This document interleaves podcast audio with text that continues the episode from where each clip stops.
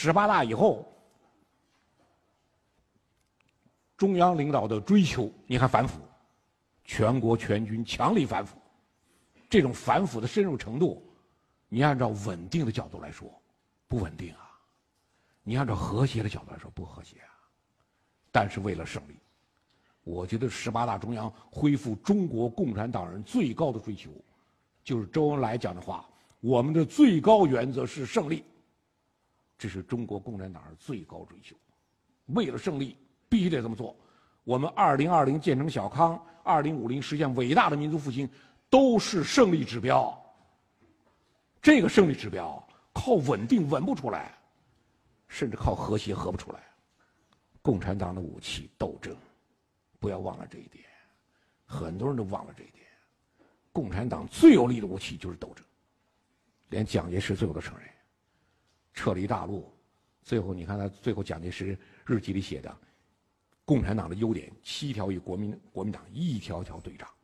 我觉得蒋介石作为一个政治家，离开大陆那一刻，他终于成熟了。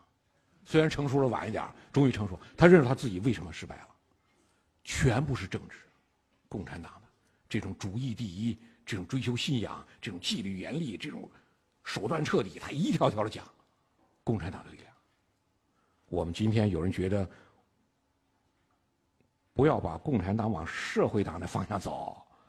我们绝不是一个仅仅追求和谐的、追追求稳定的团体。我们是一定要带领中华民族获得胜利的这样的力量。蒋廷甫，我这儿给大家最后引用一句蒋廷甫之问。我们今天问提问题的很多啊，你看，到底国民党战场重要还是正面战场重要还是敌后战场重要？到底国民党打了多少战役？二十二个，郝柏村讲，二十二个重大战役，共产党打打了几个？到底是谁是中流砥柱，吵得一塌糊涂？我说这些人，从郝柏村、马英九，包括我们大陆一些思想比较糊涂的，仅仅把抗日战争做这样军事冲突来认识，就像最后战场的缴获品，哎，你缴获多还是我缴获多？你收益大还是我收益大？我说我们的所有质问，包括。郝柏村的问题，马英九的问题，我们国内一些人的问题，网络上的、微信上这些问题，我说你们所有问题都不如蒋廷甫之问问的深。蒋廷甫在一九三八年抗日战争最艰苦的阶段，他在中国近代史中发出了设问，就这么问题：近百近百年的中华民族根本只有一个问题，那就是中国人能近代化吗？能赶上西洋人吗？能利用科学和机械吗？能废除我们的家族和和家乡观念而组织一个近代的民族国家吗？能的话，我们的民族前途是光明的；不能的话，我们的民族是没有前途的。蒋廷甫社问就讲了：即使抗战胜利，你不能组织一个现代民族国家，你照样没有前途；你不能摆脱这家族家乡观念，你不能利用科学和机械，你不能近代化，你照样不行，没有希望。我觉得蒋廷甫问问的很深。回答这个问题的资格，历史把它留给了中国共产党人。真正是中国共产党回答了蒋廷甫之问：我们能吗？共产党回答能。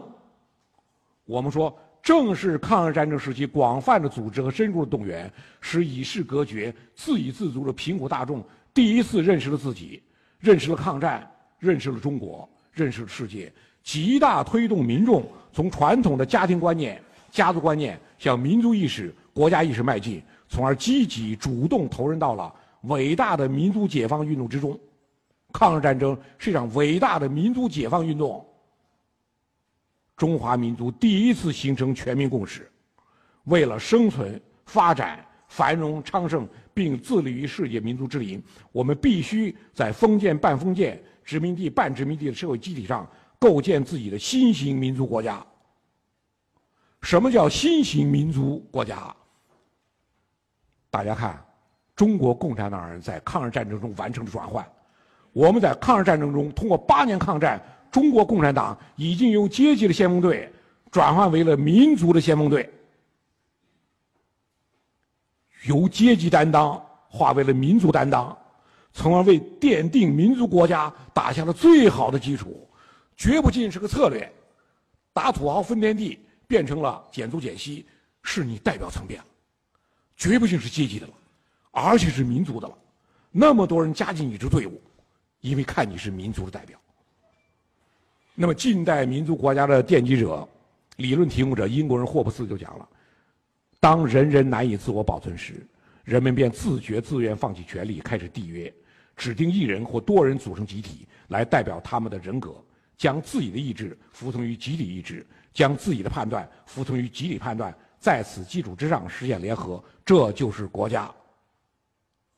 国家从诞生那一刻起就不是个慈善机构，就不是个人权机构，它是人人难以自我保存时，人们放弃权利，要形成集体意志、集体判断，完成自我保存、完成发展、完成繁荣，只有这样才可以。